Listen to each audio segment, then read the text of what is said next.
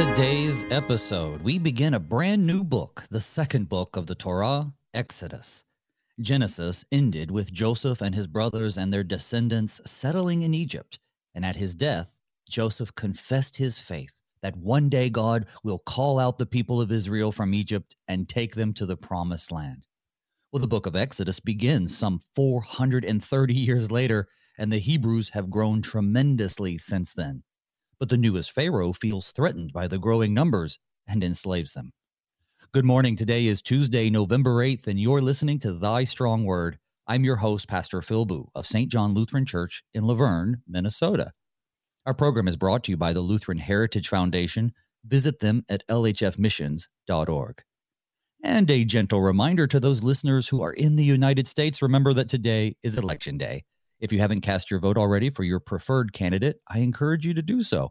Exercise your right to vote.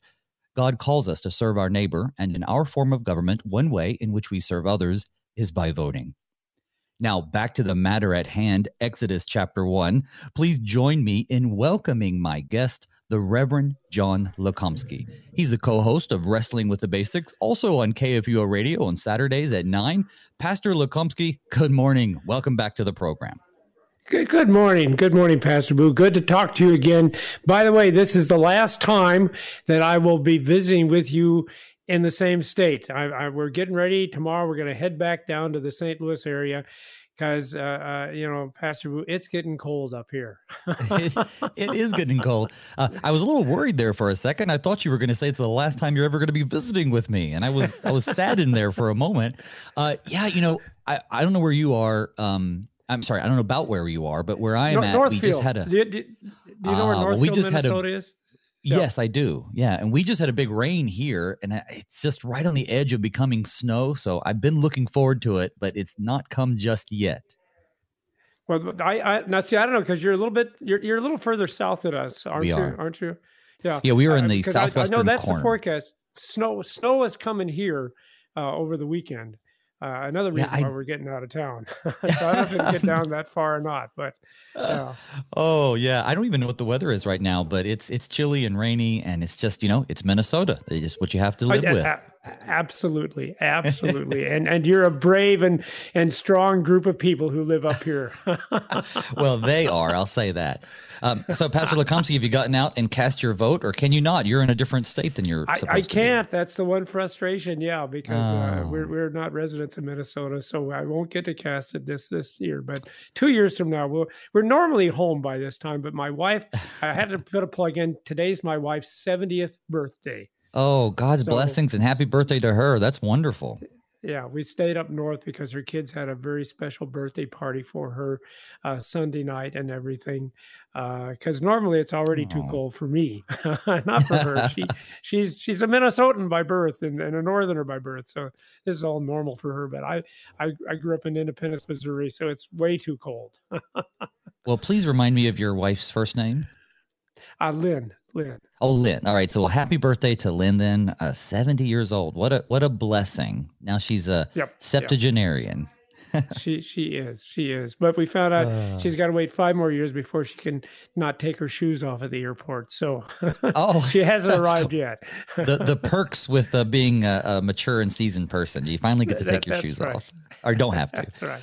All right, brother. Well, uh, today we're starting a brand new book, and I'm happy that you're here to join us and starting it. It's Exodus, right? Exodus really is a, a foundational book for, I believe, uh, understanding all of God's uh, activity and his salvation history and what he's done for us through Christ. Exodus is a book that, um, of course, it just continues really the story that was happening in in Genesis but it's just so foundational. People really should make sure they're aware of their of their exodus. What do you think? Well, and and and the thing is, is you really need to know Genesis to fully appreciate what's going on in Exodus, because Exodus is all about whatever God says. That's what happens. The one thing you can be absolutely sure about God is He will keep His word. Uh, and so in Genesis, we had two major promises. Number one was that we will be fruitful and multiply. It is a command and it is a promise, all wrapped up into one word of God. And, and that, of course, is the big emphasis here in the first chapter of Exodus that that promise is being kept. But the other thing is that you alluded to in your introduction. I'm so glad you did that because underlying all of this was the other promise is that you're going to be living in the promised land. That this land, even though it's now populated by these powerful and mighty enemies, the Canaanites, it belongs to you. This is going to be yours, and God has promised that and and that what is what's going on in this first chapter too because the crazy thing is is the israelites have forgotten that promise. Okay? Yeah you know you're uh, absolutely right they've forgotten that. God's going to have to essentially remind them not only of that or really who even he is and what what his promises are but it's been hundreds of years. I mean t- almost twice as old as the united states is have they been here and they're still considered foreigners by the Pharaoh, by the Egyptians. They're still considered outsiders. And really, if they're understanding and following God's promises, they are sojourners and foreigners and outsiders. There's something better for them. And there's a connection there for us too. You know, we've been on this earth for, well, at least 2,000 years since, or almost 2,000 years since Jesus uh, lived, died, and rose again. And now we might think we're pretty settled in here on earth, but this is also our temporary home where there's something better waiting for those who have their faith in Christ, too. And, and see, that's what's really neat about this.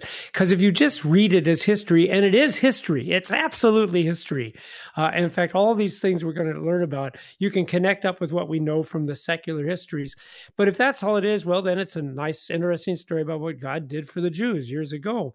But you're absolutely right. What it is, is it's a picture, it's a model of what God is doing for us right now, and perhaps also offering an explanation why sometimes in our life right now, it seems like we are slaves and we have struggles and we have trials. And it may be the source of these things are precisely the same reason why the Israelites are going through all these struggles and trials too. So you're right.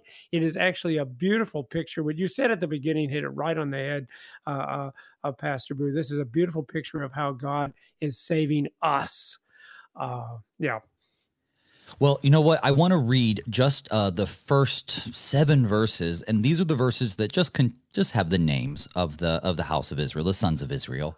But uh, let's and, let's and, read that. And, Go ahead. Well, and before you do that, I just want to make one more preliminary comment. Please. We're going to do something different. We're going to hear how the Jews understand Exodus chapter one.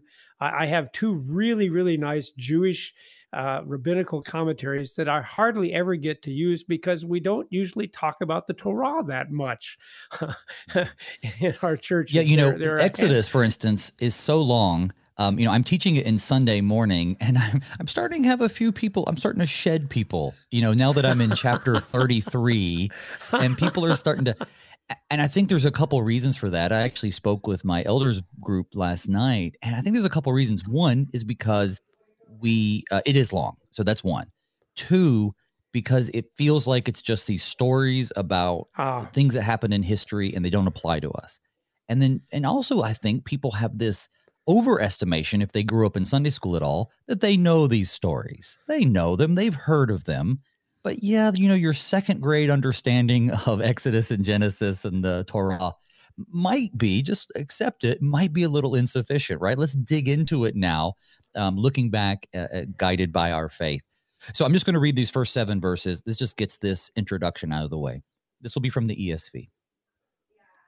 These are the names of the sons of Israel who came to Egypt with Jacob, each with his household Reuben, Simeon, Levi, and Judah, Issachar, Zebulun, and Benjamin, Dan, and Naphtali, and Gad, and Asher.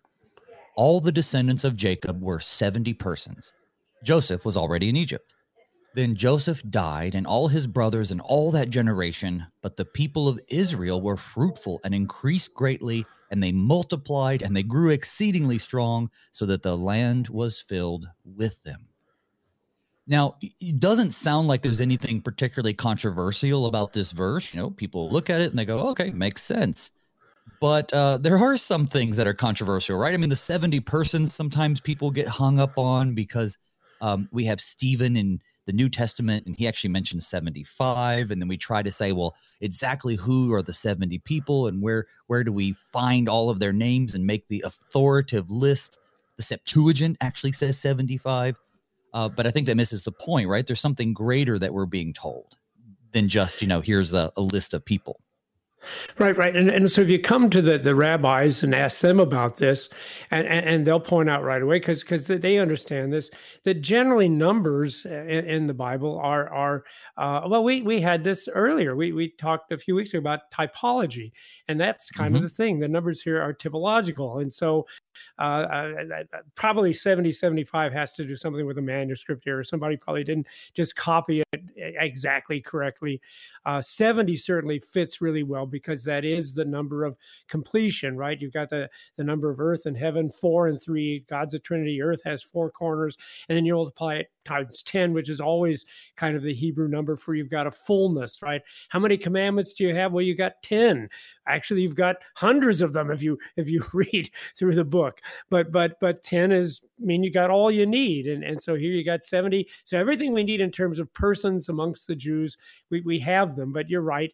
I, I don't think any commentary thinks that we're actually literally talking about numbering 70, but the idea that in the numbers that we've been given, that is sufficient. That's it. The same thing you get in Revelation, isn't it? Because they do the numbering thing with the Jews too. We just had that in the epistle lesson, uh, uh, or was it the first lesson? I don't. One of the lessons from Sunday. You know, we have twelve thousand of this tribe and twelve thousand of that tribe, uh, and the point is that they're just exactly 12,000, 144,000. But again, it's it's a number of completion, right? Twelve tribes, twelve apostles. You put them all together, you've got the whole ball of wax. Um, what what is striking though about about the names here? Let, let, me share with you a quote from the one of the rabbis, which I thought was cool. Uh, he said, "As every successful politician knows, addressing someone by name evokes feelings of warmth and closeness." And, and, and that's the point of beginning with these names. Uh, a reminder that that when you name something, it's important to you. It belongs to you, right? Uh, how many kids do you have? I, I, don't know if I've asked you this before. Oh, I have, have two kids. Two kids. Okay, and and their names are. So I have Alex, who's uh, getting ready to be 15, is currently grounded, and then I have my daughter Katie, who is 11 and probably should be grounded, but usually doesn't get it. she, so far, she's escaped that wrath. She uh, we have a Katie too. We have a we have a Katie too. So uh, but but see that they're important to you. That's that's why we we get to name them. Adam named the animals because they right. they were his animals. People even fall in love with their cars and they give their cars names, uh, and, and that's the point. These are God's people. These are the people that He has named. They belong to Him. Um, and of course, what's really exciting about this, I love that phrase. Uh, they died. They all died, yeah. and yet we still name them because they're still God's people you, you know, like Jesus said, I'm the God of Abraham and the God of Isaac and the God of Jacob. He's not the God of the dead, but the God of the living. Um, and, and, Isaiah, lift up your eyes on high and see who created these. He who brings their host by number, calling them all by name by the greatness of his might and because he is strong in power. Not one is missing. And then, of course, you got Jesus saying the same thing to us in John 10. To him, the gatekeeper opens, the sheep hear his voice, and he calls his own sheep by name and leads them out. See, see, when you hear that, you need to put your name in there. John is in there, Phil is in there, Lynn is in there. Uh, that that's the point. We we are the right. people, and and we lost Jerry. Jerry uh, uh, Raymond, my, my father-in-law. Right. But but his name is still in there, and he's still alive. That that's the really cool thing in these opening verses that God is not a God of the dead; He's a God of the living. And even though they've been dead for what you said, almost 400 years, no, they're still alive as far as God is concerned. Um, so yeah, and see again, that's coming from the rabbis, and, and we would say, but and it's fulfilled now in Jesus Christ, who, as we said, calls us by name. You know, but well, they're, they're rabbis. They, they, yeah, they're not going to the they're not going to take that step, at least unless the Holy Spirit no. leads them to. Yeah, because uh, you know, the veil what, the veil is over their eyes. Uh, that's what, what Paul says. Yeah, go ahead. Exactly. Well, I was just going to say an interesting feature of this first, uh, very first verse, really, is that it doesn't show up in the English, but in the Hebrew, it begins with the Hebrew conjunction and. So who starts who starts a book with the word and? So so Moses begins and these are the names of the sons of Israel. So clearly there's a connection to what's going on at the end of Genesis, right? So Genesis ends with Joseph, which I think is this, this beautiful testimony of Joseph. And we we obviously will see it again once I think it's chapter 19, I want to say, when when um the or no no it'd be 13 but when they are finally freed from slavery you know they take up joseph's bones. But when you go back to genesis chapter 50 verse 24 he says to his brothers i'm about to die but god will visit you and will bring you up out of this land to the land that he swore to abraham to isaac and to jacob. And then he made them swear um, that they'll carry his bones out and the last sentence is they embalmed him and he was put in a coffin in Egypt. And then Exodus goes, and these are the names of the sons of Israel who came to Egypt. So this really is a continuation, as you said earlier, of Genesis. And we have these names because, well, these are the uh, the patriarchs of the tribes of Israel. But more than that, as you pointed out, these are God's people, people living and people today that that are also promised a promised land. Yeah, I, I love it. I love it. And and, and so so the rabbis and, and so yeah, you're right. See that and which unfortunately the English leaves out. I don't know why they left it out because it's it's a direct connection. that These are not two separate books but they're they're one united book, all about the fact that God's going to bring His people back to the promised land. That was always the promise, and even though we've gone 400 years, that that promise will still be held true. And, and the rabbis point out, and I thought this was cool too, that the the the the order of the names here is not the same as it was at the end of the book which is what you'd think it would be, right? Well, we've just finished this. So we have the and. So now we'll just list these names again and draw the connection. But actually, the order is found from the earlier part of Genesis, from Genesis 35. And, and the rabbis point out their, their feeling is the reason it directs us back to that earlier list is because it's in that chapter where God said, I am God Almighty, be fruitful and multiply. A nation and a company of nations shall come from you, and kings shall come from your own body. So he's intentionally giving us a different order than what we heard at the end of Genesis to remind us that Genesis begins with the promise that they will be fruitful and multiply, which of course is what verse 7 says. That exactly happened. They were fruitful and they increased greatly. They multiplied and grew exceedingly strong. So, so you, you see, you're right. He begins with saying, Look, here's the first thing you need to know because we're going to have a terrible story about all horrible things that are happening to the Israelites. But you need to note from the get go that this is exactly what God said is going to happen. Uh, well, and I'm jumping the gun here because he's also going to say that this slavery was going to happen. That was all part of the word of God in Genesis too. Yeah, and I'd like to talk about that in a moment after we get some of these other verses in, because uh, the question that you know I think people ask is, if God is leading them into Egypt, and we know He does, and we know that there are some some good things about it too. It saves them from a famine and other things, but God, being all knowing, also knows and told them that they will be uh, enslaved essentially. And so God is leading his own people into slavery and that causes people to step stand up and go, "Wait a minute, that that doesn't sound right." Let me get some more verses. I'm just going to read verses 8 through 14 and this introduces the new Pharaoh and his opinions. Here we go. Now there arose a new king over Egypt who did not know Joseph, and he said to his people, Behold, the people of Israel are too many and too mighty for us. Come, let us deal shrewdly with them, lest they multiply, and if war breaks out, they join our enemies and fight against us and escape from the land. Therefore, they set taskmasters over them to afflict them with heavy burdens. They built for Pharaoh store cities, Pithom and Ramses. But the more they were oppressed, the more they multiplied and the more they spread abroad. And the Egyptians were in dread of the people of Israel. So they ruthlessly made the people of Israel work as slaves and made their lives bitter with hard service in mortar and brick and in all kinds of work in the field. In all their work, they ruthlessly made them work as slaves. Now, in the English, it sounds like uh, Moses is repeating himself, and that's because he is repeating himself. Hebrew repeats things for emphasis.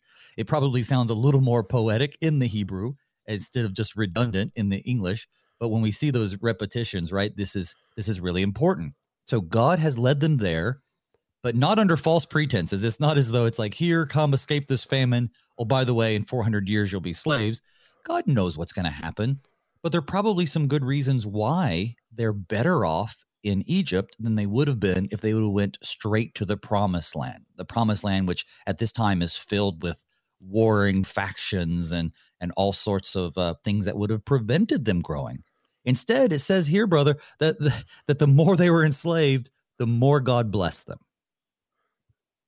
And of course, that that that's the key thing because God made this promise, right? That you'll be fruitful and multiply. That He makes it over and over again. And so now we're actually going to have a situation where the very forces of the world are going to try to undo that. And, and that's the point that uh, Moses is making. I, I, don't care. You can be, you can bring the most powerful man in the world, Pharaoh at this time and where they were living. There's no one greater than him, and he has access to all kinds of armies. We're going to see him make edicts here that are just horrible, terrible things. It isn't going to make any difference. okay, let the world rage as it wants. It's not going to change what God said. In fact, they become stronger. They become there, there becomes more of them, even though uh, the world and the enemies are fighting against him, Which, of course, is the great promise to us, because God has made promises to us about our sins being forgiven, about eternal life. And man, our flesh and the world and the devil argues against all of those things. Say, oh, oh you're a sinner, you're going to go to hell. Why would God love you? But but you got to just remember, wait, this is what the Lord said to us in Jesus Christ. So no matter what uh, the uh, foes oppose us, no, no, God's word will will remain true.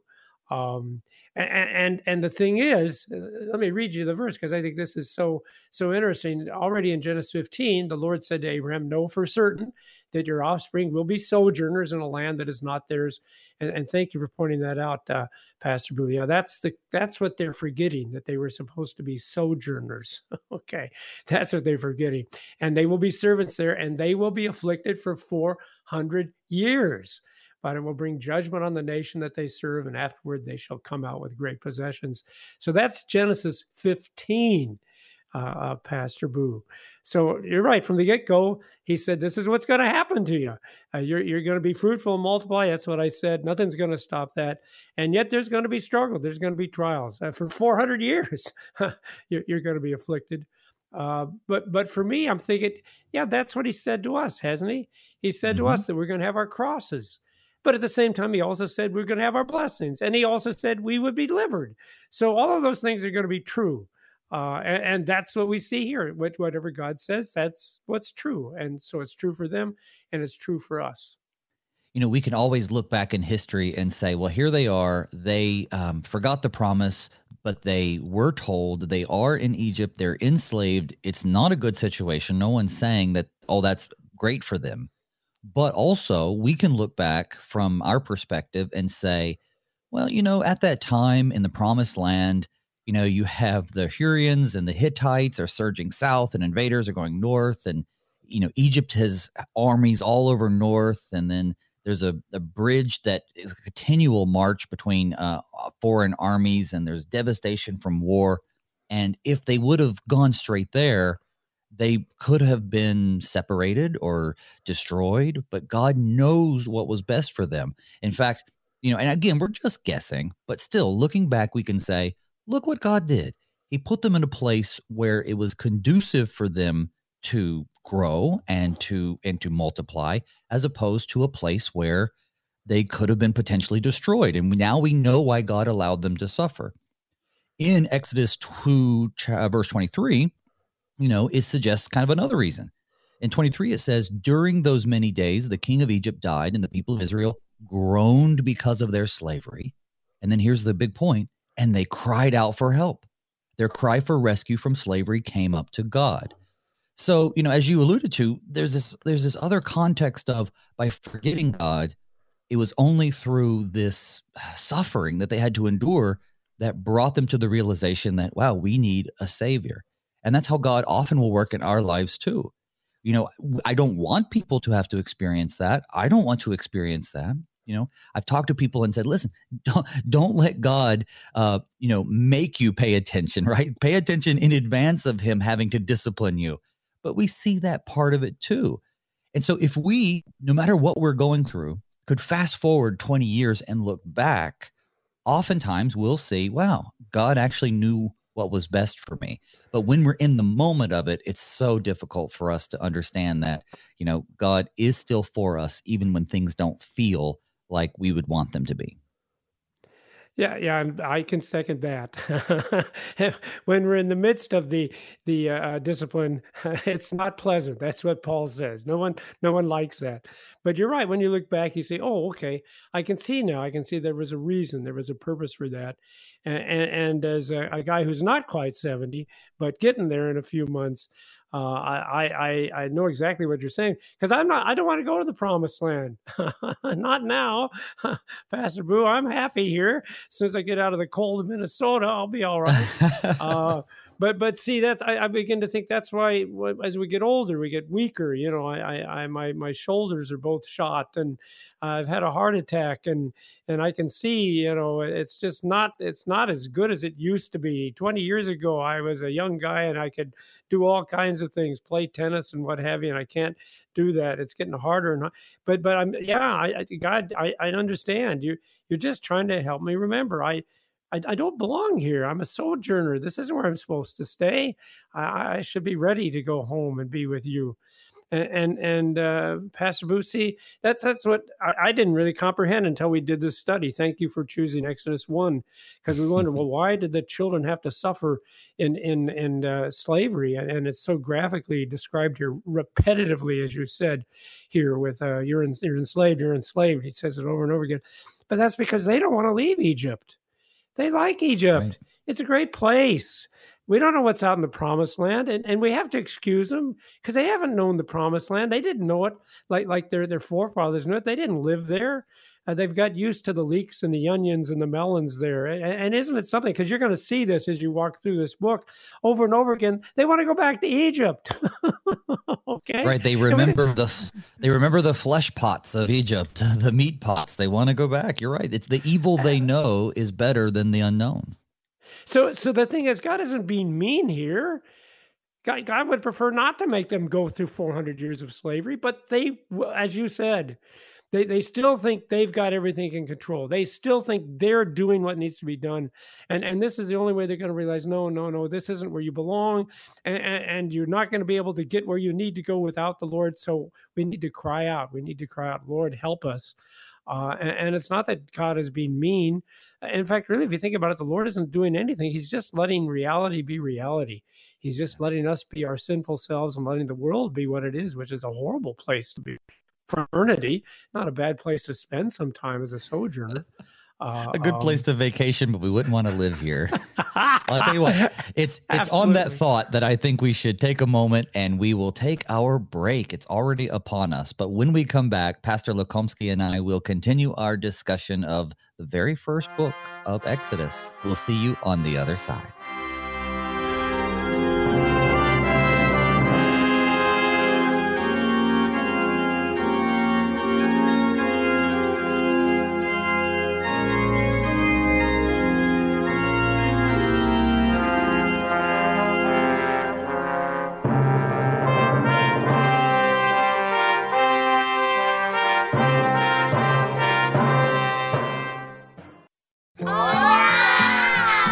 These are the voices of young Lutherans in Mexico City, children who are excited to learn more about their Savior, Jesus.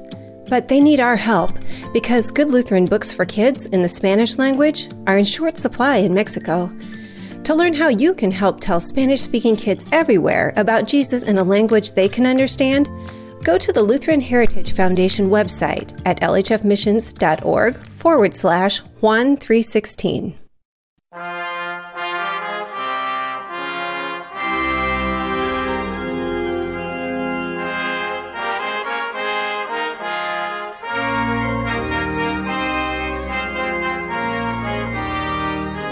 Welcome back to Thy Strong Word. I'm your host, Pastor Phil Booe. With me today is the Reverend John Lukomsky, co host of Wrestling with the Basics on KFUO Radio.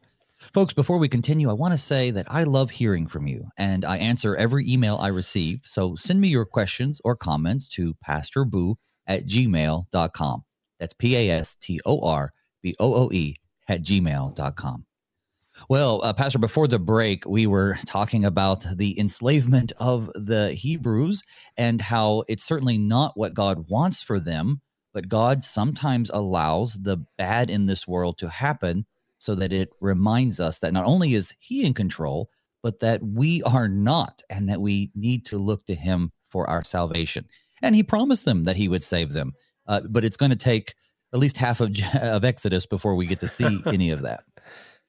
And you know, as we took the break, uh, Pastor, it just man, the, the, the comfort to me uh, came into my mind because you know th- this is not the kind of uh, story that you'd find for uh, Star Wars or, or, the modern movies where you have the heroic people who rise up against their oppressors and and go with full strength and and achieve their freedom. You know that's kind of the picture that we have. Now this is a bunch of people that don't necessarily want to be freed.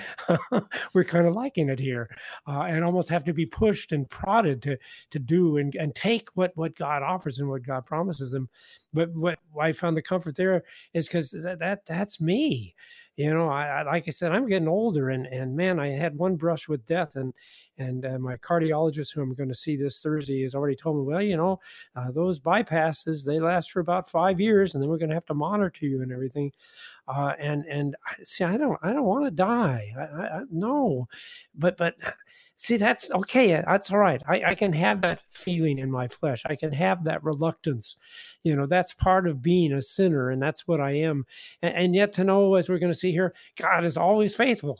God will get done what he needs to get done because it's not going to be dependent upon me or how strong and brave I am, but it will depend upon God, who is just such a God of love and mercy who even even as he disciplines he does so because he's a, a god of love you know so anyway i just was reflecting on the break and i thought yeah yeah this is my story and, and thank god that the lord doesn't say well to heck with you if you don't want right. your freedom if you don't want the promised land well forget it no that's not the kind of god he is so uh, I, uh, w- you know, death, of, of course, we should acknowledge is a is a negative thing. It's never good. It's the consequences of sin.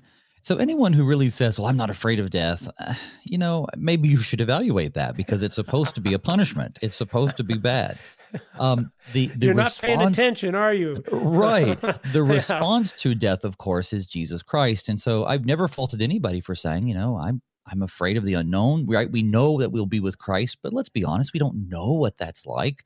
And even if we know that it's wonderful, it's um it's extremely disconcerting to our old Adams who say well we want to be in control and we want to know uh, how the how the next chapter is going to play out. But you talked about you know not wanting the reward. I remember when i was a vicar at uh, in st john's lutheran church in east moline illinois under the reverend kent umbarker i was uh, put in charge of teaching uh, the fifth grade confirmation. Confirmation began in fifth grade and there was this uh, woman who had been away from the church for quite a while. And so her fifth grade son, at no point in his life had they ever been churchgoers or really been involved with the faith. Well, she, through the Lord's grace and mercy, had been brought back to the church.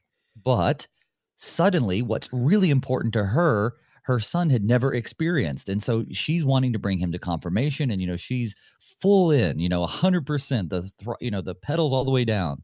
And so she brings him the first day of confirmation, and I'll never forget it. He is literally clawing at the door as she holds him, trying to drag him into the confirmation room. and he's like scratching and clawing. It was like a cartoon. He just did not want to go. now, by the end, he was very comfortable. He was around friends, and, and, and hopefully he learned some stuff too. But my point is, she did know what was good for him, and she wanted what was best for him but because he you know didn't have that remembrance of what it what all that meant it was new to him and he was scared. And so here are some hebrews who certainly had been raised up in the faith in terms of their heritage but 400 and some years is a long time. And i don't know what the rabbis might say or any others might say historians about you know worship or the way that they pass down the faith but you have to you probably have to acknowledge that in the context of the Egyptians, eh, they're probably pretty worldly. You know, they're they're a lot more concerned about about getting by than they are about making sure that uh, th- that they're passing down the faith. And this is also a struggle that our people today have. I don't know how many parents I've sympathetically listened to them say, it's not that I don't want my kids to know everything that they need to know in confirmation. It's not that I don't want my kids to know Jesus and pray. It's that I, I just I don't know how to teach them or I don't I don't know what to say, or I'm just too busy, you know, uh, trying to make a living to make that a priority. And it's easy for us as pastors to say, well, it's the most important thing ever. You just need to do it. But that's a that's a serious that's a serious issue for them. And so I, that's how I kind of see these folks. You know, they've kind of become part of the culture, and um, you know, God has now said, "I'm going to. I'm going. The time has arrived. I'm going to bring you out of this." And and so I'm thinking of your situation, and, and, you're right. See that this is also real because this is what's what the church is going through right now. We we no longer have that that long heritage of where Christianity is at the chief and foremost of what's going on in our nation. Now we're kind of becoming more and more secondary, and it's going to become more and more like this, not not less. But but I'm right. thinking of that that little boy there who is just literally you know holding on. Don't don't make me go here. Who knows what this rookie wannabe pastor will be like? But but like you said, then then he got more comfortable because he realized, well, yeah, this this Pastor Booe, he's or Vicar Booe, he, he's not that bad a guy, and hey, this is some pretty good things. This this God of love that I hadn't known about before, um, and and it, it see all of that conversation pricked my memory that that this is why the Bible doesn't give us a, a, very specific detail about what heaven is like because we we don't want to go to heaven because it's such a great place to be although it is i'm not denying that because uh, that's the one thing the bible's very but we want to go to heaven because that that's where our people are. That's where our savior is. That's where my god is and and uh, i know this much for sure that he he he loves me and he's a good god and i, I cannot do any better than being with him. Uh, it's like i was saying to my wife lynn as we were discussing this chapter i just want to be wherever she is I, I don't want to go down to St. Louis and leave her up here in Minnesota. Uh, I'm not a big fan of being in the cold, but but if this is where she needed to stay, I would stay up here with with her. And of course, she's going to go with me to St. Louis because she'd much rather be here with her kids but she's going to go with me, make the trip because she wants to be with me. And, and that's what we need to understand. This is what faith is about coming to understand that you have this wonderful, beloved God. Uh, we, we know him by name, by Jesus. And, and, and if, if Jesus is going to be in heaven, well, man, that's where I want to be. And like you said, that's what this young man, it was good to be with my friends. It was good to be with, with uh, Vicar Booe. Uh, uh, and, and, that's what the people of Israel are going to learn here. But that's a hard lesson for us to learn sometimes. That it's not about where we're at; it's about who we're with. That that's the key thing. Uh, and that's the key blessing in the scripture. We know we don't know the details about what heaven's going to be like. Uh, you and I have discussed this before. I, th- I think it'll be for my own opinion, I think it won't be much different than what we're here, except all the bad things, the tears and the death will all be gone. But anyway, I'm I'm rambling again, but just well, no, I don't. I don't think you're rambling because I think this. Okay. I think this is this connects because we don't know what heaven's going to be like, which is the ultimate promised land. The Israelites don't know what the promised land is going to be but like. I mean, many of them may have even forgotten the promise, but even when they know the promise and we we we're looking forward to them grumbling in the desert, they still don't know and even if they're told it's great, you know, we're stubborn people. And so, yeah. absolutely. And, and, I like that. It's about who you're with, and uh, and being with God is a paramount. And so, yeah, God isn't going to tell us, well, you know, you're going to be able to eat all the ice cream you want and never get sick. it's like that's such a that's such a human way of thinking. Um, now I, no, I want to read. No, no, Pastor, we're not going to be able to eat all the ice cream we want well, you know, I, I, I, I want to read the rest of the uh, chapter because uh, the king of Egypt, the Pharaoh, uh, he has some plans for for for he, plan. You know, A was to make these guys slaves. The implication is that they had already been supporting the economy of the Egyptians for a while, probably as just lower class workers. Now he's going to work them really hard. Then he's going to work them extra hard to where they're essentially slaves. And now, which this next section, he's going to bring out plan B or C, however you're counting it, and he's going to try to reduce their numbers, which, well, let's just read it. So 15 through 22. Then the king of Egypt said to the Hebrew midwives, one of whom was named Shiphrah and the other Puah. When you serve as midwife to the Hebrew women and see them on the birth stool, if it is a son, you shall kill him, but if it is a daughter, she shall live. But the midwives feared God and did not do as the king of Egypt commanded them, but let the male children live. So the king of Egypt called the midwives and said to them, Why have you done this and let the male children live? And the midwives said to Pharaoh, Because the Hebrew women are not like the Egyptian women, for they are vigorous and give birth before the midwife comes to them. So God dealt well with the midwives, and the people multiplied and grew very strong. And because the midwives feared God, he gave them families. Then Pharaoh commanded all his people Every son that is born to the Hebrews you shall cast into the Nile, but you shall let every daughter live. Now, just from a completely practical point of view here, Pastor, uh, he's reducing the population of his of slaves. So and, and of the the working the working men that will come and benefit him. So i think this shows behind behind his uh, his evil reaction um just how irrational he's being. He is so afraid. So it's like we're going to make them slaves and when that really kind of doesn't work and they keep growing then we're just going to I'm going to have the midwives kill them. And when that doesn't work, he says, okay, I'm going to have anybody who wants to just throw the, the sons into the Nile, even after they're born. Um, it's it's awful, but it also doesn't make sense, even from his point of view. And I think we have here, I, I would say, history's first recorded, you know, program to wipe out the Jewish race, and it's um, it's awful. It's awful. And so, so the Bible says the atheist is a fool, uh, and, and, that's the right. irony. Uh, when when the world does what the world wants to do, uh, you know anybody. You, you don't have to be a Christian. You can look back and say, well, that that seems like that was incredibly foolish. So so why would you want to invade the Ukraine? What possibly gain right. are you going to get from that? Well, now you're not gaining anything. You've caused world turmoil. You're you're killing your own people, and, and what have you got? So you can say you have a little more territory.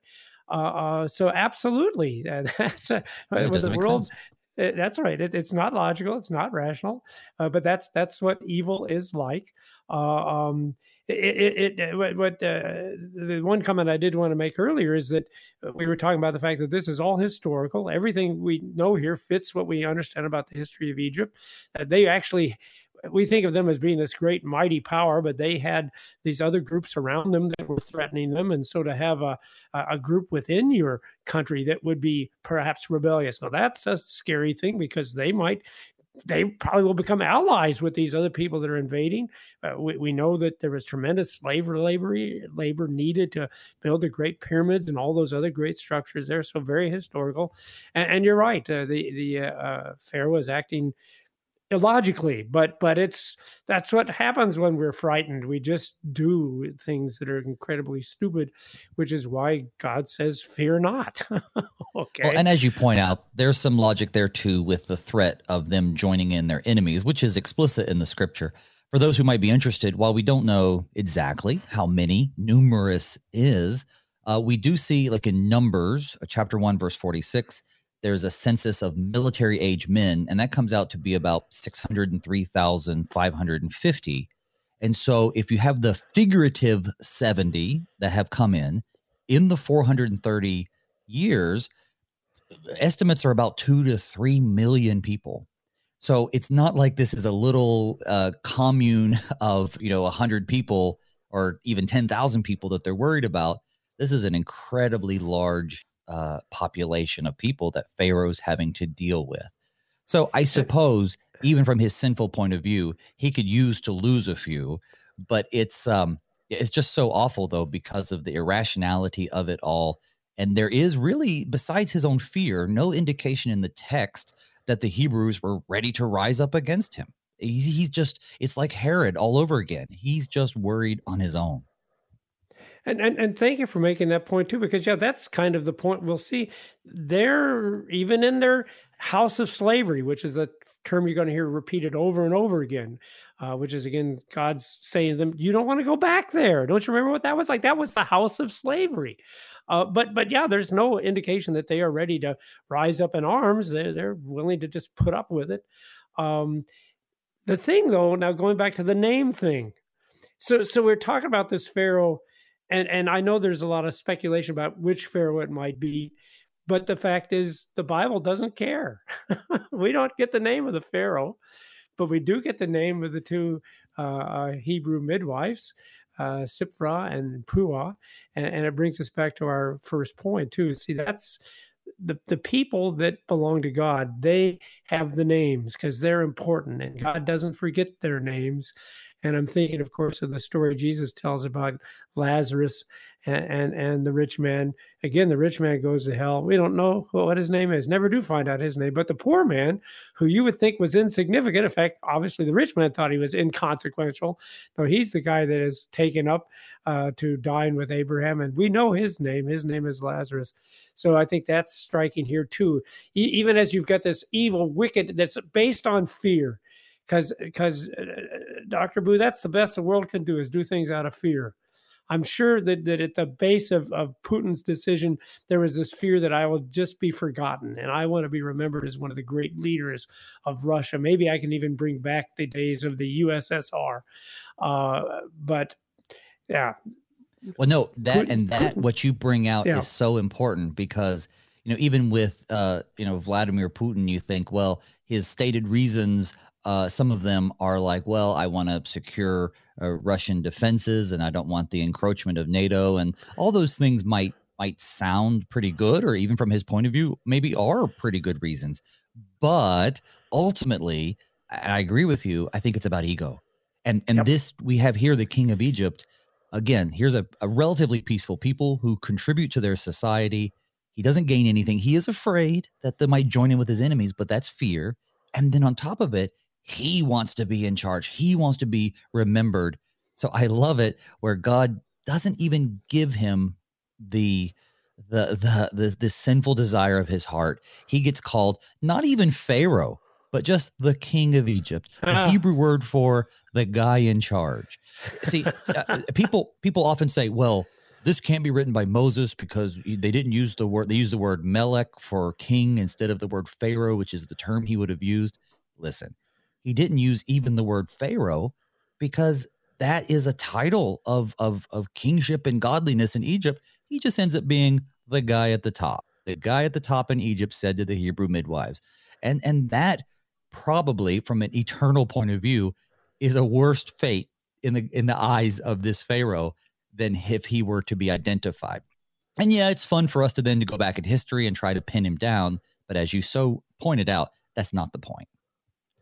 And and see, I'd like that. I love that insight, uh, Dr. About yeah, the the king of Egypt, and that's what's fun. Uh, and, I do have to give the rabbis credit because they know their Bibles and they know the language, and, and so that's why they're fun to read. You always know it's going to be an inadequate interpretation because they don't see the fulfillment. But but see to see that, and that's right. So that was intentional because no, this this it, from the worldly standpoint that you cannot be more powerful, but in in comparison to the power of God, he's nothing. He's absolutely nothing. And it's these two humble Hebrew midwives.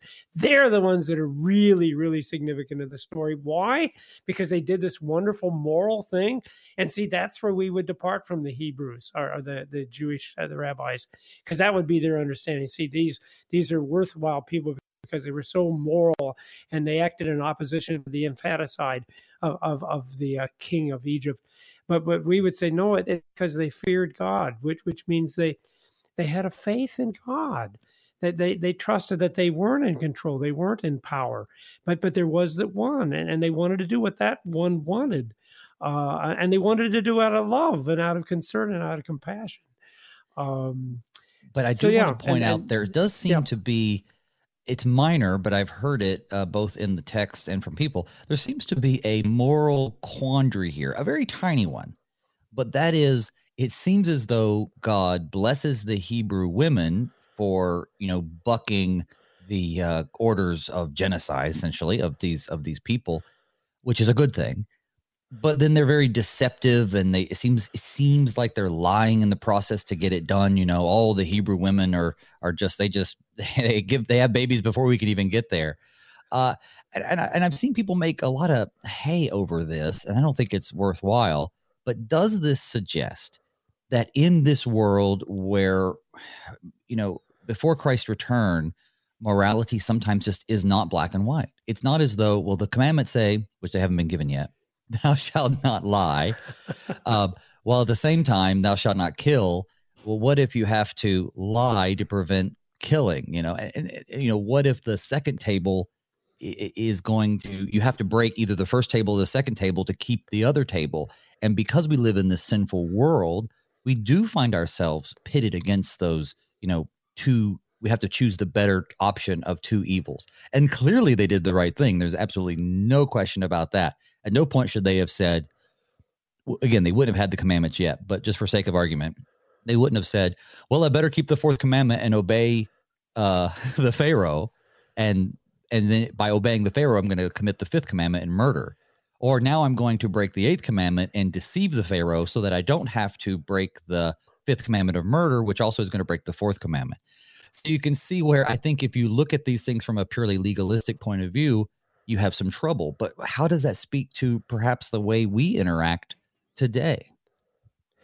Well, so, so, so you know, I, I've been doing this for 30 years now, and, and it's amazing how often that question comes up and how many biblical stories there are where people seem to deceive. Uh, but, well, is that wrong? Did they sin because they lied? Uh, uh, and, and, actually, if I remember, I think the commandment is that we should not bear false witness against the neighbor.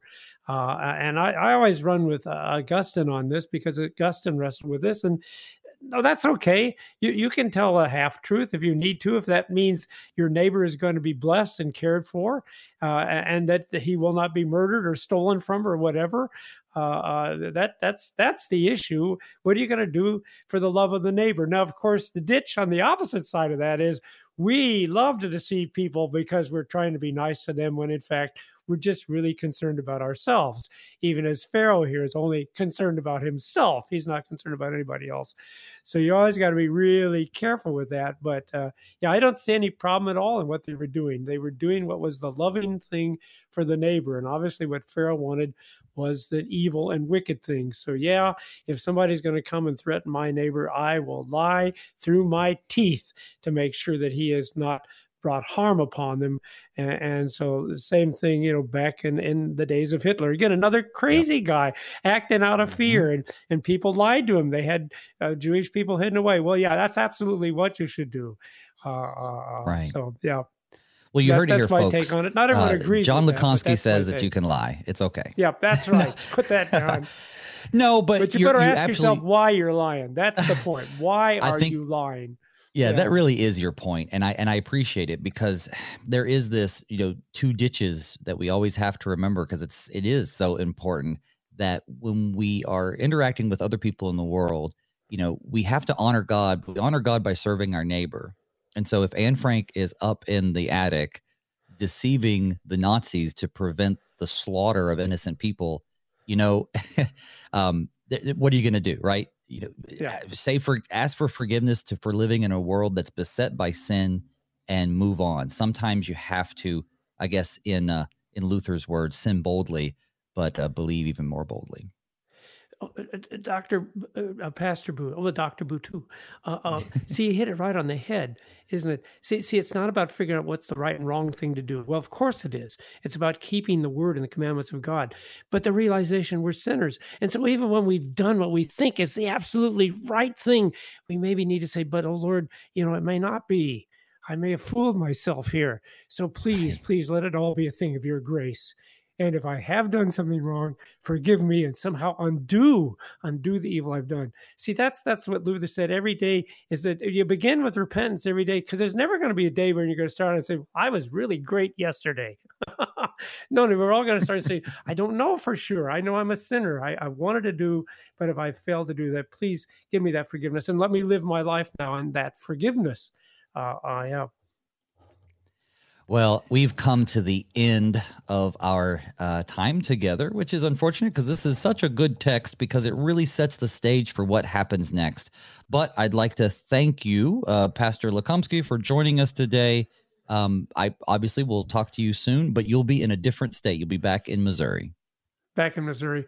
And and could I say one real quick thing? This Please. this business, this final thing about uh, killing them, killing them, drowning them. Right? Nothing else is working. So just go. Anyone who wants to do it, drown a Hebrew, and and don't you see the poetic justice there because that's what's going to turn around. And Pharaoh and all of his armies, they're the ones that are going to be drowned. Don't let the wicked people frighten you. God is going to preserve you and deliver you. That's the promise we have in this text.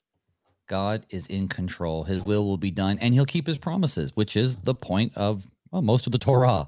So uh, I tell you what, brothers and sisters listening at home, I'm just so grateful that you've joined us today as we begin this new book of Exodus.